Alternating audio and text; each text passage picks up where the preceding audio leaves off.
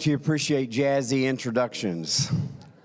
Good morning. God bless you. It's so. Uh, it's so. Uh, it, it's actually one of the odd things when you uh, are a travel minister.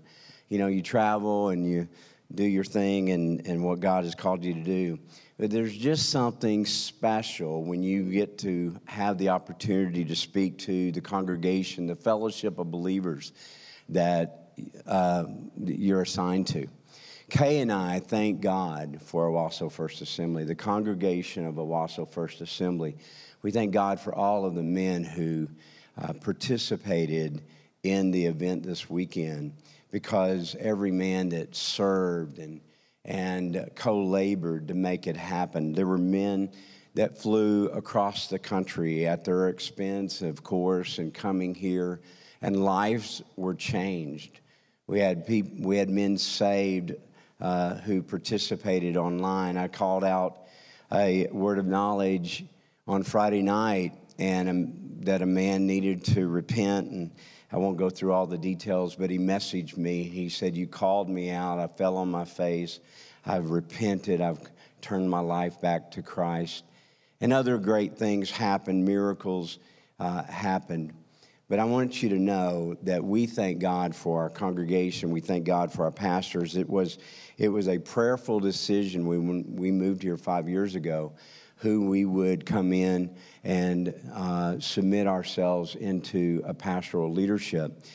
Uh, a lot of travel ministers make the uh, very vital mistake of when they travel, they when they're home, they just go to a church that they can have anonymity and they can spectate and and uh, not get involved. Kay and I were very determined to come here and have a congregation and a fellowship of believers. And we prayerfully considered, and Pastor Bruce and Janet are our pastors.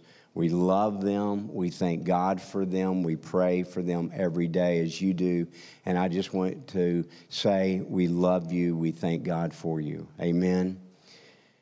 So, this morning I have the assignment to talk about marriage busters, and uh, I take this uh, very seriously. I was reading a statistic uh, this last week, uh, I think it was, that um, uh, it said that women who gain a few pounds live much longer than the husband who mentions it.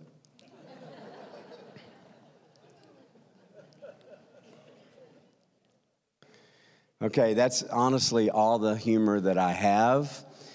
If you're going to have any fun, that's the level that you can expect.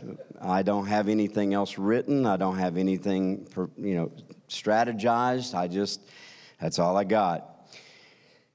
Here's the deal dishonesty is a marriage buster, deception divides, agreement attracts. If you have your Bibles, turn with me to Matthew chapter 18, verse 19. Matthew chapter 18, verse 19. While you're turning there, I want to make a confession of faith. Father, I thank you that we have the opportunity to communicate your word. I thank you that the prophet Isaiah said that stammering lips will speak fluently and clearly. I pray, as Paul prayed, that I will speak clearly as I should, making the most of this opportunity that my conversation is seasoned with salt. I pray you watch over your word. Your word will not return void, but will accomplish the purpose for which you sent him. Give his ears to hear your word. And as we receive the word of God, we, can, we decide to consummate the word to produce a harvest of righteousness in our lives. In the authority of Jesus Christ, I bind any deception, any distraction, any demonic influence from the Word of God today in Jesus' name. Amen. Matthew chapter 18, verse 19 says, If two of you agree here on earth concerning anything you ask, my Father in heaven will do it for you. Satan hates marriage. He hates marriage because it is the power of agreement. Marriage is the consummation of God's first words spoken to be fruitful and multiply. Satan hates God's first words. God's first words were as a blessing over you. Aren't you glad that God's first words was a blessing? And He blessed you to say, Be fruitful. He said, I like you so much, I want more just like you. And He blessed your marriage, and Satan, as is at war with your marriage, you must understand that the very act of marriage is spiritual warfare. We're not ignorant of his schemes. He must cause a crisis or create confusion, stir up civil war within your marriage to defeat you because he knows this when two agree on our touching anything, it shall be done. Satan's craft is dishonesty. He masters deception. I don't I don't know how to fully explain my schooling of seeing deception at work, but let me attempt. My mom's second husband raised us in a home of complete dishonesty. He was an habitual liar. He was an embellisher. He told story after story of elevating himself over other people. And yet, I knew, even as a young boy, I knew that what he was saying was a lie. What I could not understand was my mother supporting his lies. That was where I saw deception at work.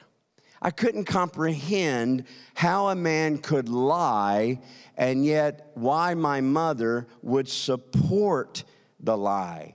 That was the tragedy of my relationship with him was that he was a liar, but even more was that my mother supported his lies. He set himself against me in the family because I called him out even as a boy because I would not play along with his delusions. Deception is a marriage buster. Deception is a demonic stratagem. It is a craft that is mastered in this present culture. We're living in an era of lies, bold, unobstructed lying. They know they're lying. They know that we know they're lying, and yet they want you to play along. And if you do not play along with their lies, they will set themselves against you. Second Thessalonians chapter 2 verse 9 says the coming of the lawless one will be in accordance with how Satan works. He will use all sorts of displays of power through signs and wonders that serve the lie and all the ways of the wicked devices, those who are perishing. They perish because they refused to love the truth and be saved. For this reason, God allows a powerful delusion so that they will believe a lie. And so that all will be condemned who have not believed the truth, but have delighted in wickedness. The danger is that if you allow yourself to believe a lie, you open your mind to darkened matter. You will begin to have delusional imaginations. You will no longer have a sense of reality. Your lie will become your, your, reality.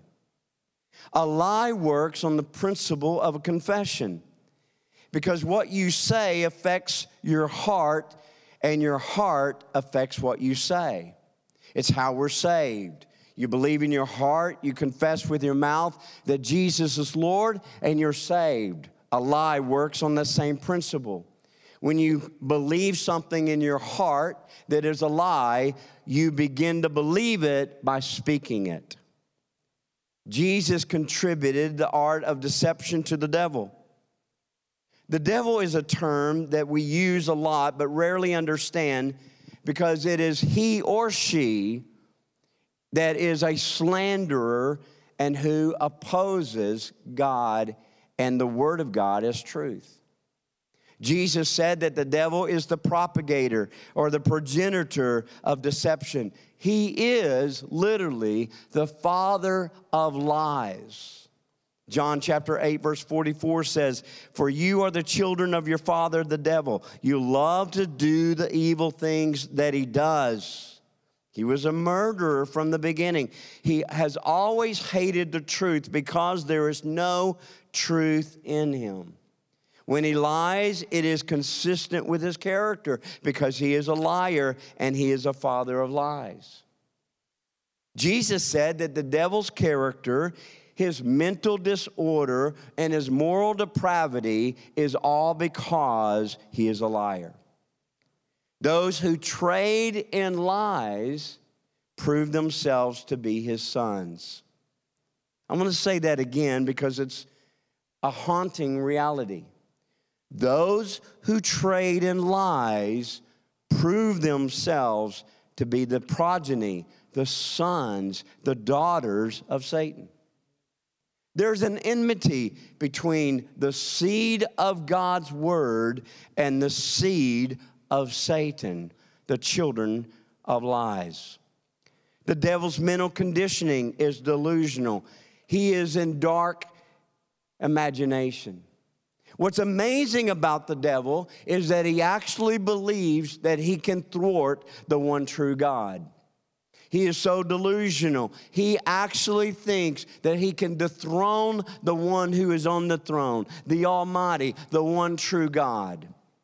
And by the way, it's not in my notes. I'll give you a footnote, a bonus material. Just because someone invokes the name of God does not mean that they are speaking about your God. Your God is the God that is the one true God, the God Yahweh, the God of Abraham, the God of Isaac, the God of Jacob, the God of Moses, the God of David, the God of the prophets, the God of our Lord Jesus Christ. Not everyone who invokes the name of God is thinking your God. They're thinking Baal, they're thinking Chemosh, they're thinking Ishtar, but they are thinking somebody if they are contributing their lies to Him. My notes said you would shout amen.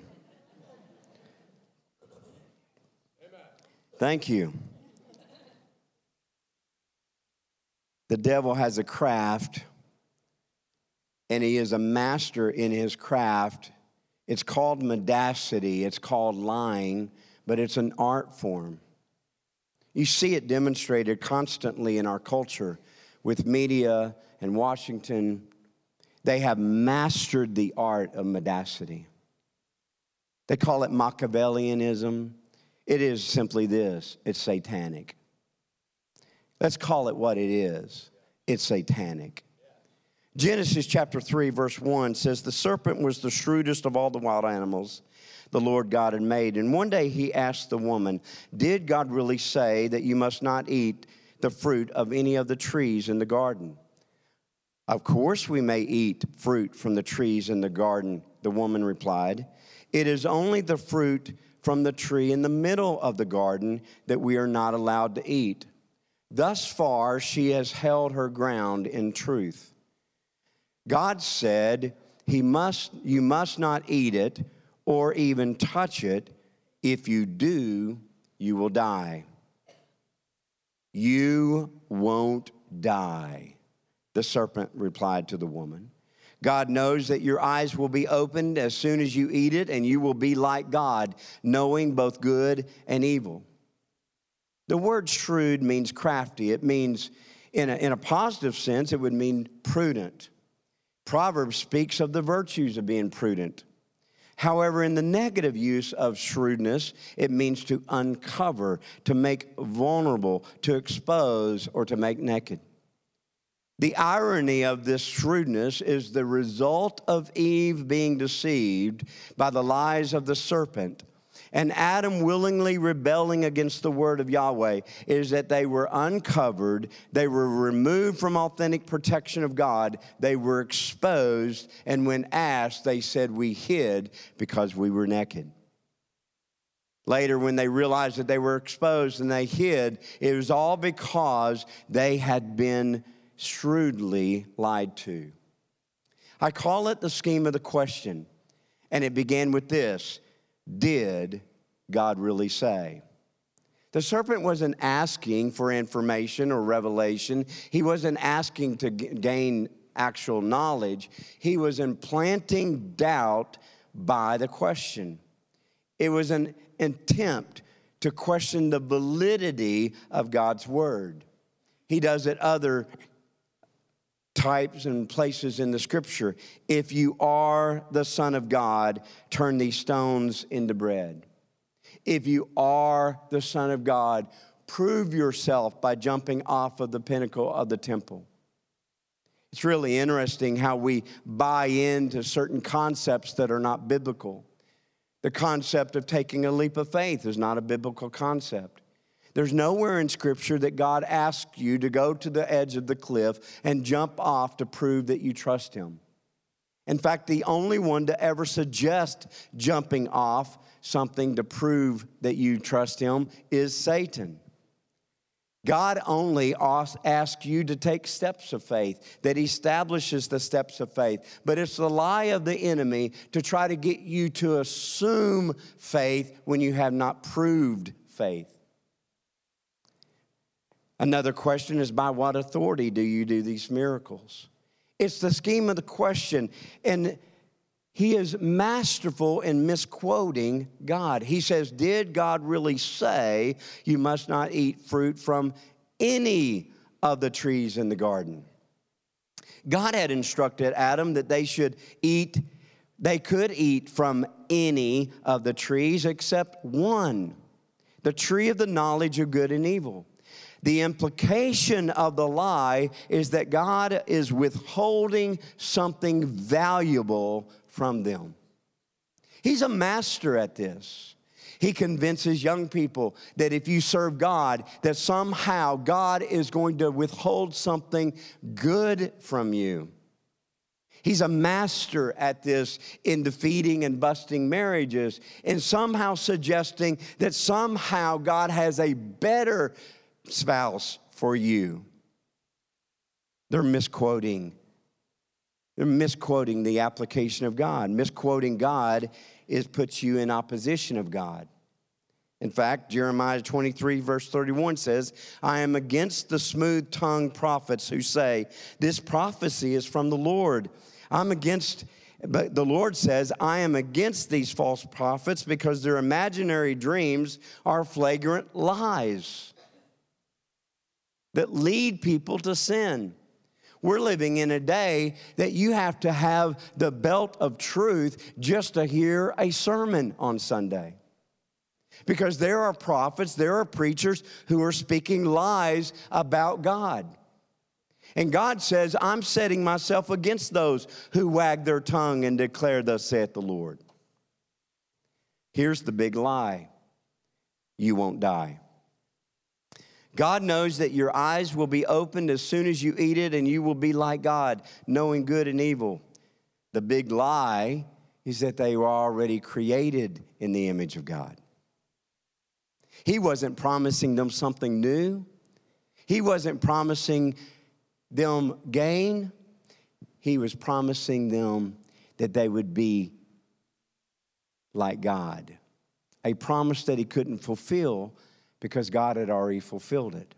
God said, Let us make man in our image. In the image of God, He made them. Male and female, He created them. And He blessed them and said, I want you to be fruitful and multiply. Here's God's truth God created your marriage, Satan wants to divide it. Here's the principle every marriage is destroyed by a third voice. Every marriage is destroyed by a third voice. Adam was given dominion over every creature that moved on the earth. He had the authority to rule over the birds of the air, the fish of the sea, all of the, creatures that crept on the ground. And yet, Adam failed to protect his family from the influence of the serpent. I'm going to pause here and kind of regroup because I feel like I've been speaking so heavily but it's pastor's assignment for us to go this direction. I'm just following the assignment. We're going to turn this around to be positive, but you've got to hear me clearly. Your marriage will be destroyed if you give ear to a third voice speaking into it. Okay, I'll, I'll just be my own amen moment. Amen, Neil. If you allow a third voice to begin to influence, Adam allowed a third voice to come in. Adam had responsibility over everything that crept on the ground, and all Adam had to do was put his foot down and say, No, you do not have authority to have spiritual influence on my wife. Men, this should call you to action to step up to be a spiritual man, a man that leads his family, and the man that protects his family from spiritual influences that are contrary to the Word of God.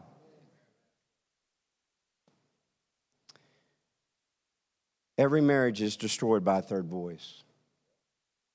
It can come in the form of a chat, a text, an office conversation an old fling. Every marriage is destroyed by a third voice. The second principle I want you to see is men are given authority to protect your family from these creeps. 1 Corinthians chapter 11 verse 10 says, "This is why a woman should have the symbol of authority on her head because of the angels." The covering of the head is representative as a protective authority of not only the seen, but also the unseen realm. It's really interesting what Paul is saying. He's saying, Men, you have a responsibility to protect your wives from the unseen realm, namely angels, referring those angels that are watching women, looking on the daughters of men. But the leg- legitimate authority does not dominate over wives but legitimate biblical authority serves leadership. You're the gate of authority to your home. You do so because you are the gatekeeper of your home. Listen to me, men. Listen to me. You are the gate of authority to your home. The gate that you open is the one the enemy will have access through. Whether it's TV, internet, games, music, entertainment, friends, or even delusional family members. You must guard your wife and your children from the invasion of concepts and belief systems and devalues your atmosphere in your home. The atmosphere that you allow in your home becomes the culture of your children. Once again, my notes. They would shout, Amen. Ladies, you should not give your babysitting over to entertainment. Just because it's a cartoon doesn't mean that it's wholesome.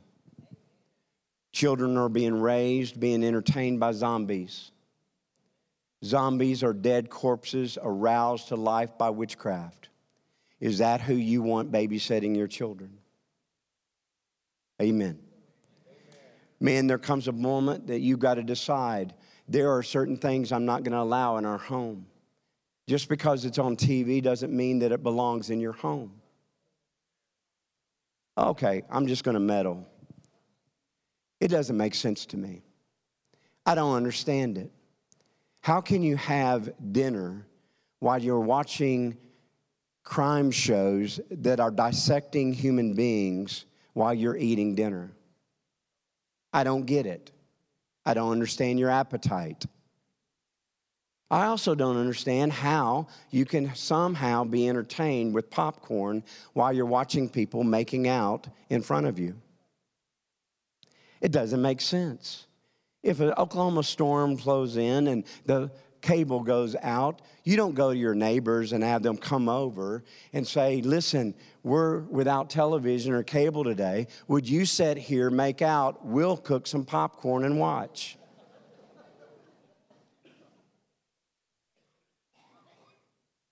It doesn't make any sense to me. There are certain things that you shouldn't allow in your home. What you allow in your home becomes the culture of your family. Principle God made man and woman codependent of one another. You're codependent. Man, you need to understand this. 1 Corinthians 11 11. In the Lord, however, women, woman is not independent of man, and man is not independent of woman. The big lie in this culture is that the man and the woman are not complementary, that somehow we're in competition. Marriage is designed for completion, not for competition. The takeaway is that male and the female have become fluid concepts, that there's transitioning, and that you can be independent of one another. But God said when He saw man, it's not good for man to be alone. So He created man a helpmate, which means that He created a perfect complementary design for the man. Here's the principle God made man and woman complementary to one another. He said it's not good for man to be alone, so he says, I'm going to complete him. I'm going to give him a complement to make him better. What's interesting about that is that it is usually the very opposite of what you are. I'll be honest with you. I'm so glad that Kay is the very opposite of who I am because I need help. I'm sure that one day I might find something that I bring to complement her. We haven't discovered it yet, but we're still searching.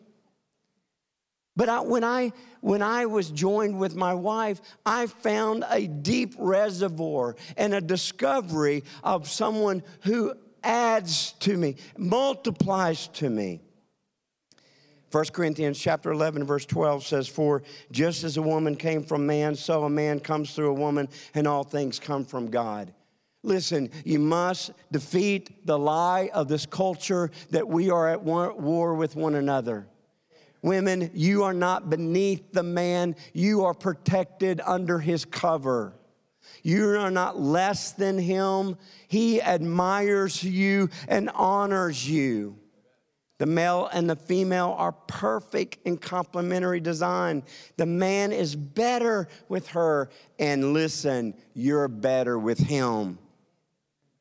The devil, the accuser, wants to divide your marriage. Matthew chapter 19, verse 4 says this Haven't you read the scriptures? Jesus replied, they record that from the beginning, God made them male and female.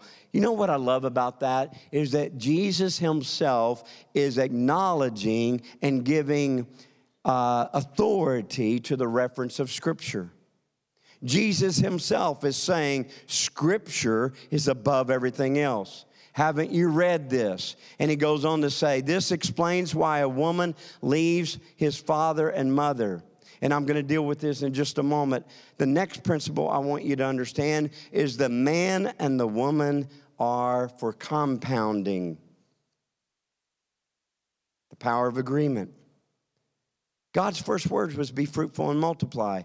Marriage is not addition, one plus one equals two. Marriage is multiplication, it's one times one equals one. You will be, never be more than what you are when you have the multiplier effect of your marriage. Here's the marriage buster of deception the multiplier marriage is busted by division. Division doesn't just happen, it progresses to it. Let me give you the process. Division begins first with a muttered complaint, it's called a murmur when I was raising cattle as a boy, and it was my responsibility to feed my cattle. They were only my cattle when it was time to feed, not when it was time to sell. But if I didn't feed them on time, the cattle murmured. Everyone say murmur. Say it again. One more time. That's exactly what it sounded like. It was a murmur. A murmur is a muttered complaint voiced to peers, not to leaders. When you begin to hear a murmur in your marriage, you're on dangerous ground. You must have the maturity to speak. I love what this younger generation says use your words. Have you heard that? I don't know why that just strikes me as cool.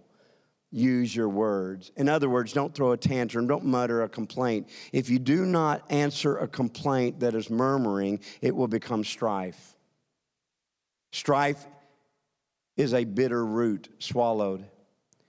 Strife is a force to be reckoned with because strife brings evil work. The Bible says, where there's strife, there's every evil at work. Now, constant quarreling begins.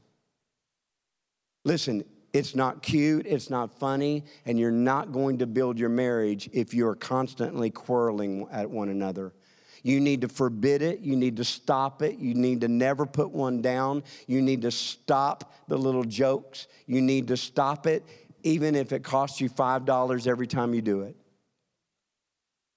Say, okay, anytime we put each other down, it's $5 or $10. It should cost you up front because it will cost you your marriage if you play games with it. Are you getting anything out of this? Okay, there's five of us. So hang on, we'll try to get there. Murmuring becomes strife, strife becomes evil work, evil work becomes manipulation. Manipulation is deceptive handling. Manipulation is a maneuvering process. It's actually a political scheming process that Satan masters. Manipulation is witchcraft. Now the person has entered into the dark arts of evil domination, necromancy, voodooism, sorcery, all of this comes simply because a murmur was not addressed. It becomes strife, evil work, manipulation, witchcraft. Witchcraft is the sin of rebellion. Now the acts of violence against authority. And now one will raise up a hand against the other. When you reach the point of rebellion, you have also reached the point of division which is the separating. And God says, Let no man separate what God has joined together. Ephesians chapter 5, verse 21 says, Submit to one another out of reverence. And Pastor did a great job explaining this leadership that we are under submission to the Lord Jesus Christ and we are submitted to one another. Listen to me carefully. Our our submission under Christ is because He is going to protect us, He is going to empower us, He is going to promote you, and He is going to provide for you. In the same way, the husband has the responsibility for those benefits to come into you. The husband has the responsibility to build you up, not tear you down. Men, you cannot speak down to your wife and then expect them to live up to their potential. Ladies, I just gave you the amen moment of your entire life.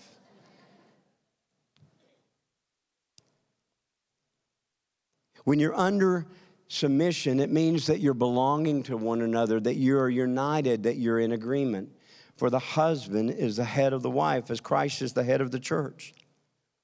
I find it not burdensome to be under the lordship of my Lord Christ Jesus. I don't find that it's belittling to me, I find that it elevates me. I find the fact that I'm submitted to my Lord Jesus Christ, that I'm a better man because of it. I have found that the submit, submitting to the Lord Jesus Christ has made me a better man. I've found that being submitted to Christ gives me a better life. And in the same way, ladies, being submitted to your husband should also be a benefit and not a burden.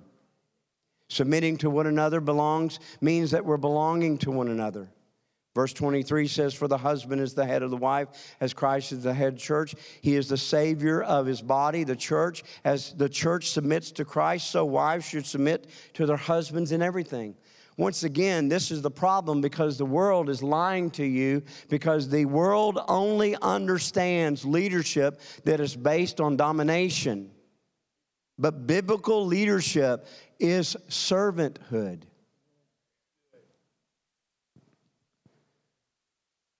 I don't know how to tell you this without it sounding as if I'm blowing my own trumpet. But I will, at the possible misunderstanding of why I'm telling you this, I'm going to do it. I wasn't always a good husband. I was selfish, as Pastor dealt with. And I focused so much attention on what I was doing. And Kay did such a wonderful job raising our children. One day I was praying about my life and praying about where I came from and praying about where we were going. My wife was cleaning the house. There's two things that I saw that Kay really doesn't like doing dusting, she hates it. Cleaning the bathrooms, I felt was beneath her. So I made a decision that I was going to be the duster and I'm going to be the man that cleans the bathrooms. So I find out every week what day she is going to clean the house, and I schedule my day around helping her. Now, I wrote an article on that, and it was shared on Family Share, and literally got a million people that read the article on Family Share. I thought I was doing a good thing when I shared that a husband should help his wife clean the house, and it unloaded all of the critical women in the world to come after me. Help? Help? I thought I was doing a good job by promoting men help clean the house. They attacked me as I was some evil husband. So every week when it's time to clean, I get the bucket and I go to the bathrooms. And I am a good bathroom cleaner. I'm really good. I take pride in it.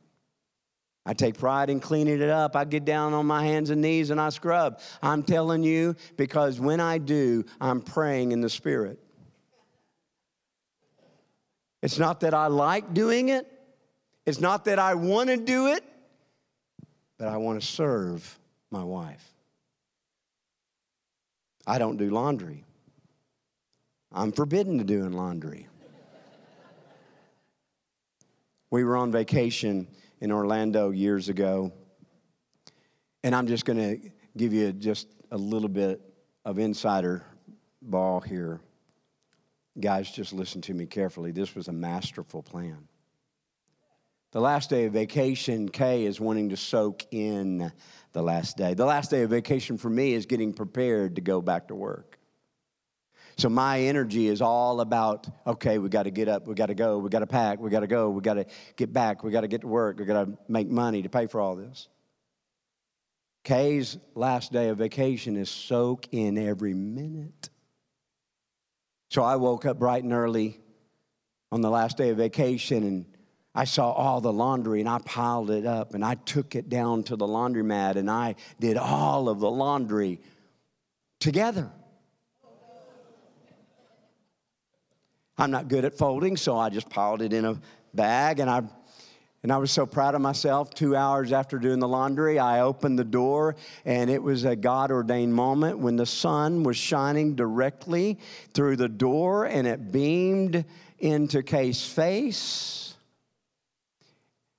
Proverbs says, A blessing in the morning can be taken as a curse. And Kay spoke to me in a way that I had never heard. She's never cussed, I've never heard her cuss. But she got so close. and I got offended. I was offended because all of the points of my work were now discredited. I wasn't going to get the applause of being a good husband. She said, What are you doing? I said, Well, I did the laundry. And we go after each other. And we're going at each other. We're, we're doing, we're complaining, griping, grumbling. I'm offended.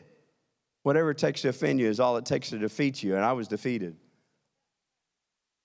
So we go at each other. Last day of vacation, they have to drop me off to the airport and I have to go preach. So on the way, I'm just, I'm just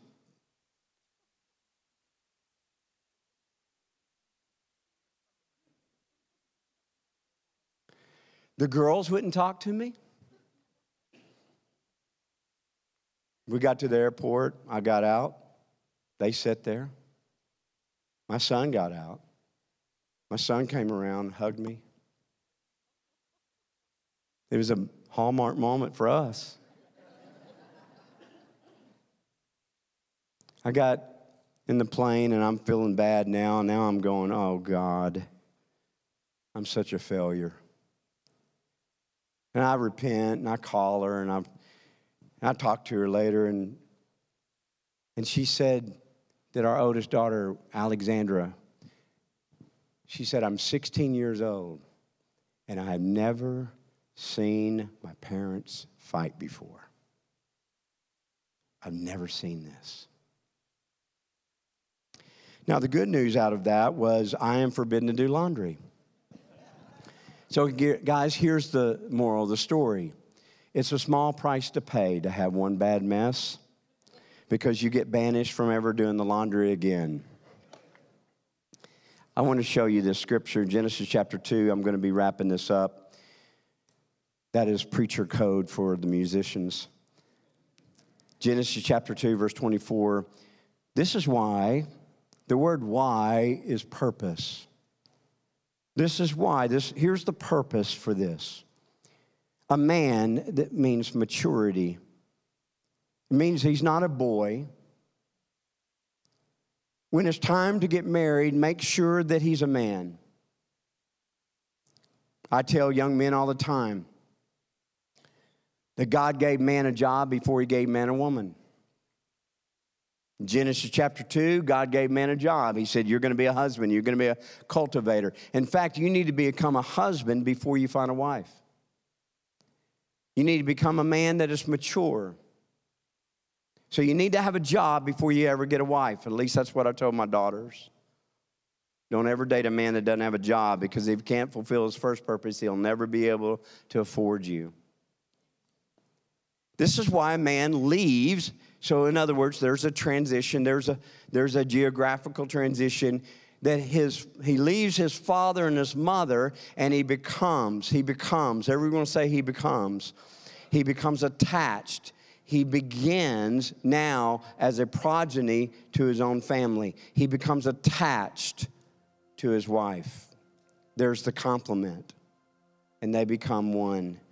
The process of friendship and trust begins they become one flesh.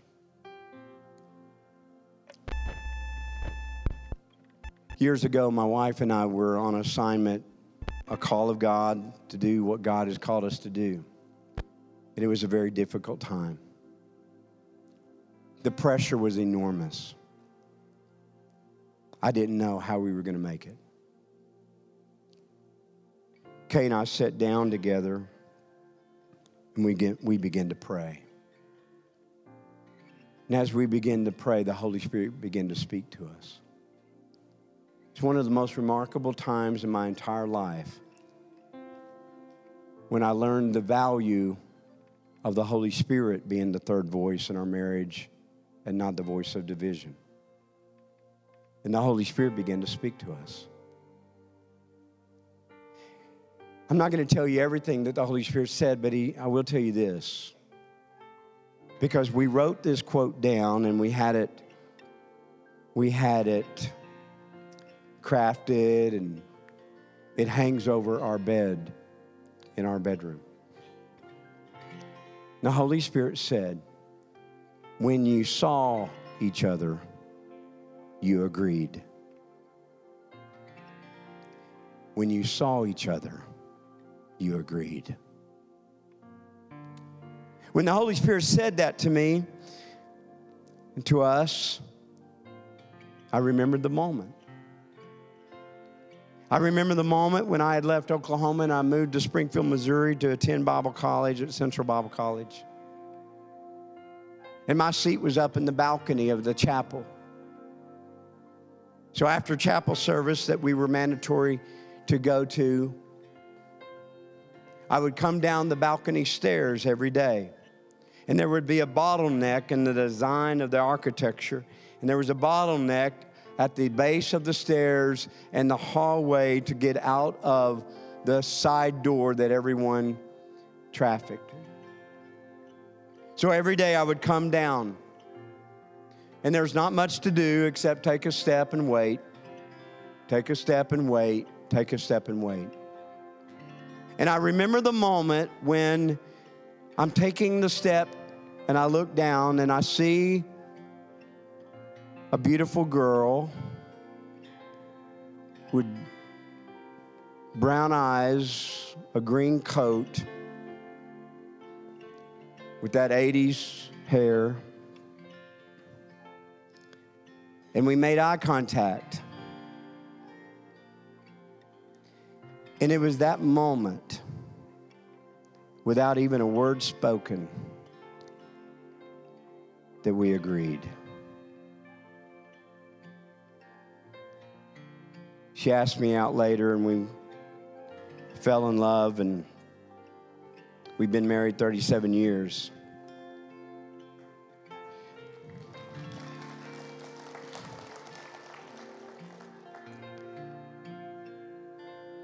I'm going to tell you something. You don't want deception in your marriage. Your marriage is a spiritual warfare against this culture.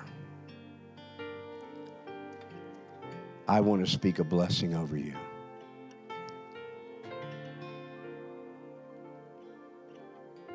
If you're married this morning, would you stand to your feet together?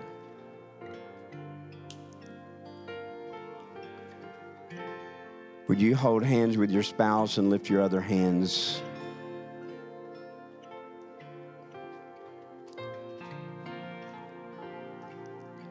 May the God who is the one true God, the God who will never be dethroned, the God who will stand against the schemes of Satan. Speak his empowering words over you again. Be blessed and multiply and take dominion over this earth. I speak blessing over you to have truth and integrity and authenticity in your life and in your marriage. I speak in agreement that you will close the gate of deception. I speak blessing over you. In the name of Jesus.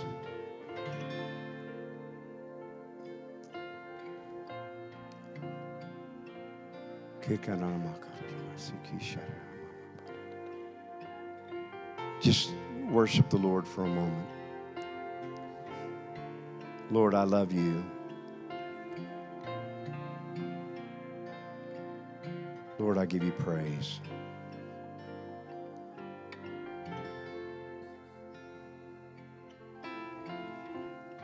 Can put your hand down, but if you would just remain, and everyone else, would you stand? I feel led by the Spirit. If you're here this morning, and you would say, Neil, I need, I need to be right with God. There's lies in my life, there's secrets in my life that I've got to get right. I know it's a bold thing to do, but if you would raise your hand, I'm going to pray for you right now. I want to make Jesus the Lord of my life. I want I want to commit my life to him. I don't want a lie in my life ever to take me out.